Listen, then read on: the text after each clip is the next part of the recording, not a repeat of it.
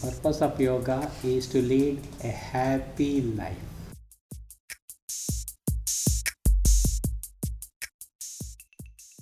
So, hello, thank you for be- being our guest today. First, could you please give us a little introduction about yourself? So, who are you and how did you end up working with yoga? I am Viswanath, born and brought up in Mysore city. I had my education completely in Mysore and went to practice with Sri Pattabhi Jois. Actually, it's my uncle. and uh, my yoga life continued like that. I was studying, I did my master degree in education, I was in the university, and also I was going whenever I was having free time, I was going more to the yoga class. After I completed my education, yes, I tried to become a teacher. Somehow, I came to this teacher, this teaching field, instead of going to the formal education, and I, I enjoy this one. Okay. I enjoy this one. So, at what what age? How how young were you uh, when you started yoga? See, I got into this practice when I was 12 years old. and at that time, you know, we don't have any idea why we are doing, why we are learning. It was, of course, it was a play. I went, started doing like that. And it continued, gradually it continued for many, many years. Uh, depending upon my free time, because I was doing the formal studies also in the university. So it continued. Probably you also started to teach yoga very at a very early stage of your life. I'm not boasting. I completed 50 years of teaching yoga. Wow. So, how do you feel nowadays? Do you still enjoy that? Uh, yeah, it's a pleasure to teach. Okay. Yeah, it all depends on the students also. Students should take. If they motivate me, definitely it's a heaven to be there in the class. I enjoy I enjoy teaching that one because we have a lot to give and take as a teacher also. So, tell me, what is the importance or meaning of a teacher in this tradition which we are talking about? We are talking about Ashtanga. So, what is the meaning of a teacher? A teacher here is only a guide. The subject is there, subject, and he has to explain. And when the student is having doubt, he has to clear the doubt of the student and lead him, lead the student from one level to another level. He is a purely a guide. A teacher is a guide. Do you think that a yoga student should only have one teacher, or can there be many teachers? There is no need to think. Nowhere it is possible to have only one teacher. Not only in yoga, in all the field of learning. So, one teacher, no one teacher can possess all the knowledge of the yoga. Yoga is an ocean. It's not a small subject. It's an ocean. The big ocean and uh, a sensible teacher, whatever he knows, he teaches. Those things which he doesn't know, he recommends his student to go to that particular teacher who can give the training. And he is the right teacher who and who, that person is we call guru. So you have also the education as a you know normal teacher. How how does um, profession of, of a yoga teacher differ from like you know is there any differences? Uh, there is no di- as a teacher there is no difference. Whatever may be the subject, okay. Teacher is a teacher. He have to involve. He has to involve himself, give his full life and knowledge to that one. Yes. Nothing extraordinary. In uh, yoga, of course, it is not the mere material knowledge, it has something more than the material world. It goes to the higher level also. There, the teacher will be little bit.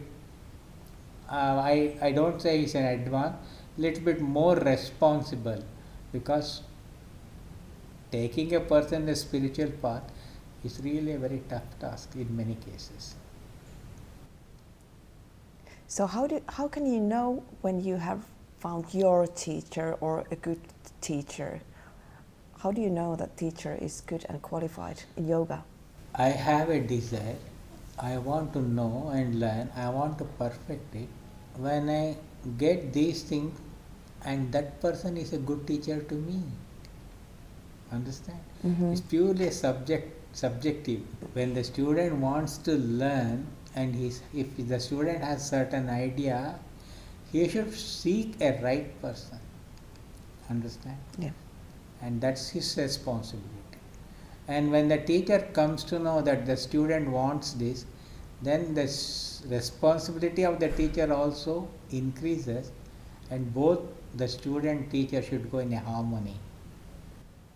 So, what about um, quite many of the yoga teachers? Um, generally, they, they teach primarily asana, not, not the other limbs of Ashtanga.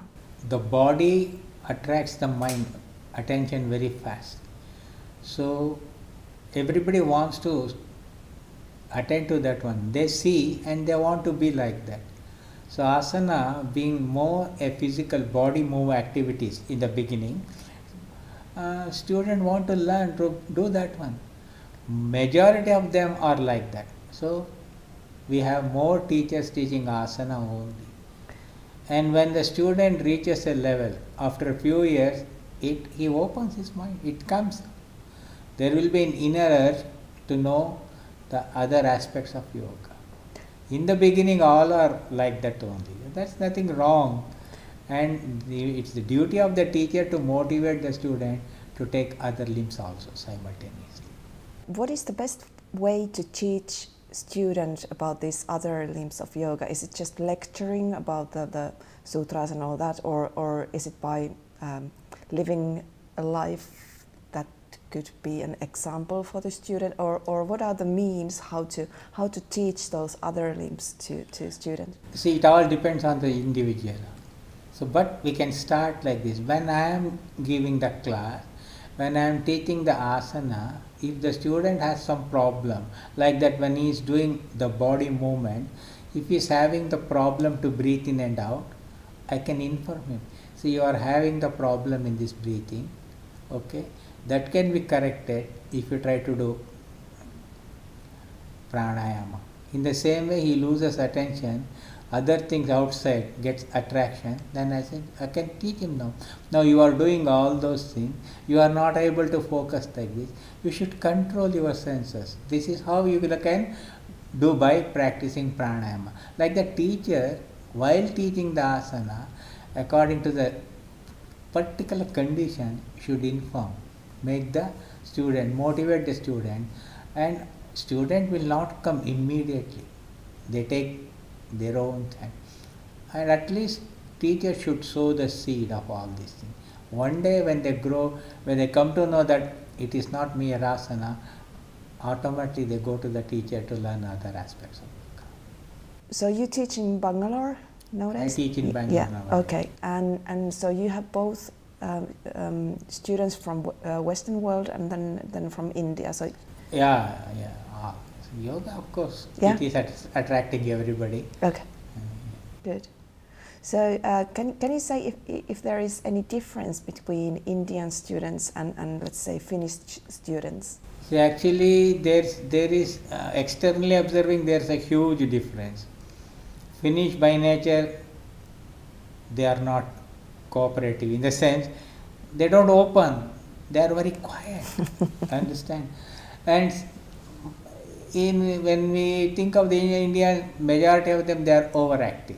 They are Mhm. curious, but both of them they want when one they start learning both of them they want to go to the essence the root of the practice and another thing uh, finnish or the occidental people their background is different they are and we say even it is said long ago the occidental world is a land of enjoyment hmm Whereas India, Oriental world, it's a land of karma practice. hmm So it is in their blood. Indians they want to uh, perform their yoga practice as a karma. Occidental they want to have as an enjoyment. That will be there. And uh, the, till they realize yoga is a higher practice, both of them they carry these values themselves. When once they cross, practice is same, one and same. There is no Oriental, there is no Occidental. There is only one human world like that. So nowadays you travel quite a lot. For example, now here in Finland, a couple Mm. of weeks, Mm. and and then then also um, you get students all around the world from Finland, for example, to to India. So what about um, how can you the best way survive the jet lag and all that you know trouble caused by by traveling and then then trying to combine you know with your practice? So can you give any any advices for that? Have a strong will. Develop that will. That's very important. Actually if i respect my des- duty Mhm. responsibility and if i give right value to it there won't be any jet lag there won't be any tiredness. If my personal uh, desires pleasure dominate then automatically jet lag and all this appears. So i have come here to teach and that is my primary thing. And he asked shall we go here and there? First thing i tell him if there is anything walking climbing i don't want to come if there is a class next hour. Because that is my responsibility the duty.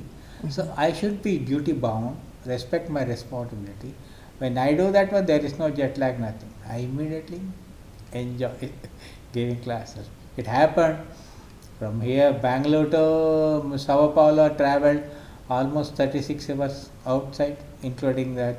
When i got down my host took me to the restaurant make me to eat, uh, made me to eat and then from there she took me to another flight i flew 6 hours. By the time i went there it was evening. Then she asked me to give an introduction talk as i gave today. I enjoyed it because i was asked to do that one. I did it. So teacher should do that one.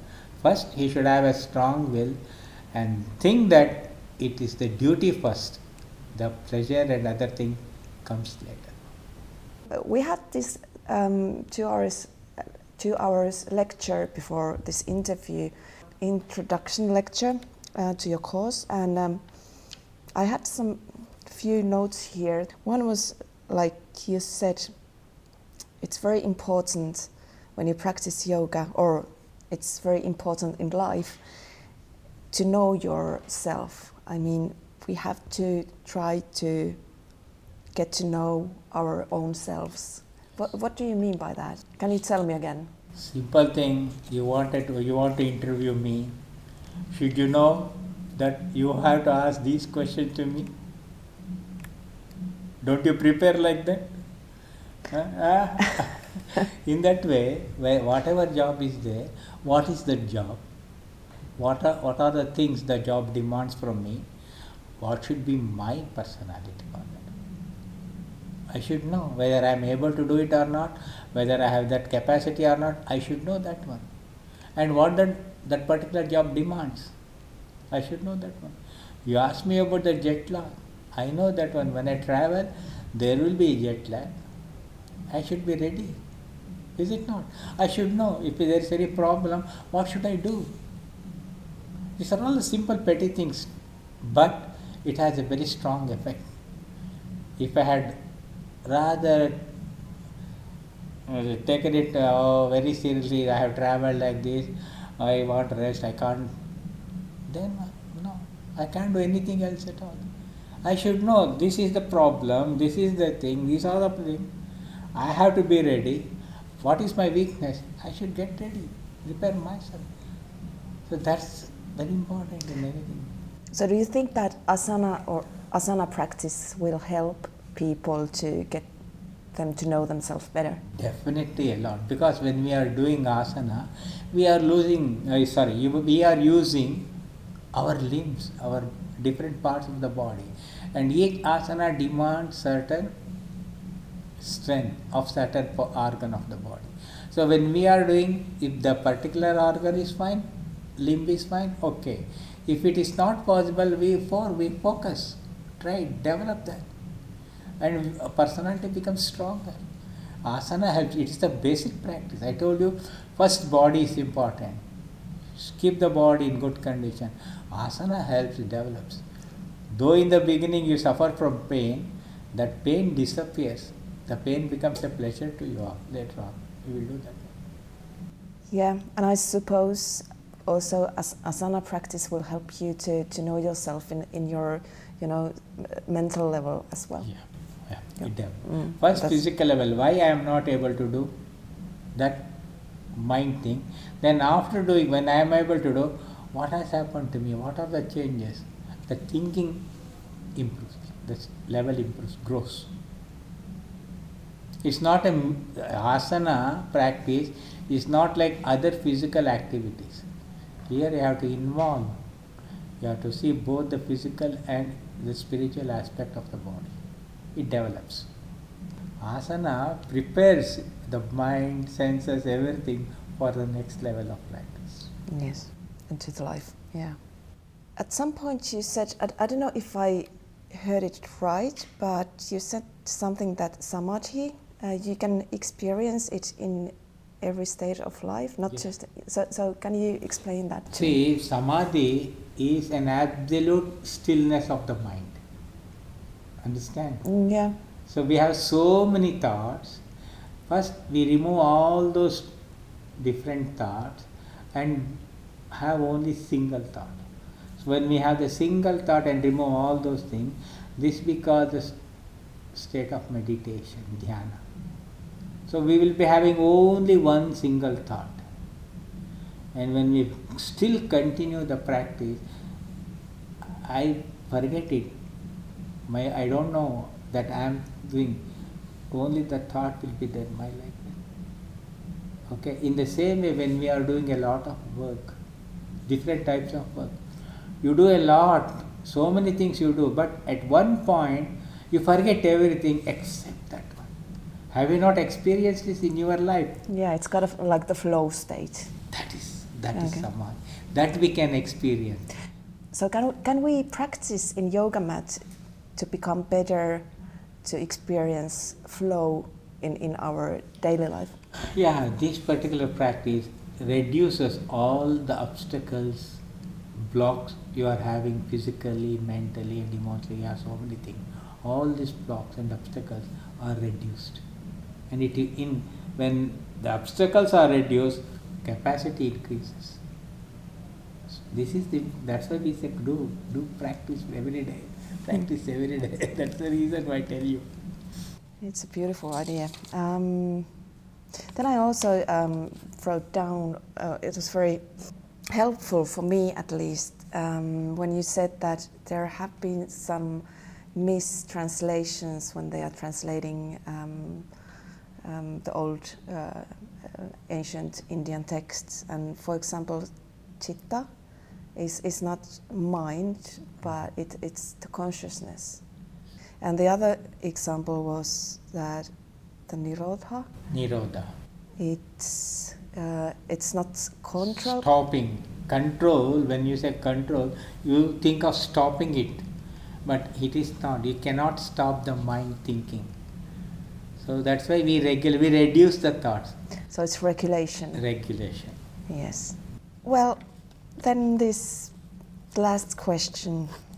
Once more, what, what is the, the main reason? What, what is the purpose of yoga? Purpose of yoga is to lead a happy life. Thank you. I think this is a good, good place to, to, to stop. And then uh, thank you very much. I enjoyed this, this short interview and I'm very grateful uh, having you here in Jyväskylä. Thank you. It's a pleasure to be here. Thank Okay, you very much. Thank you.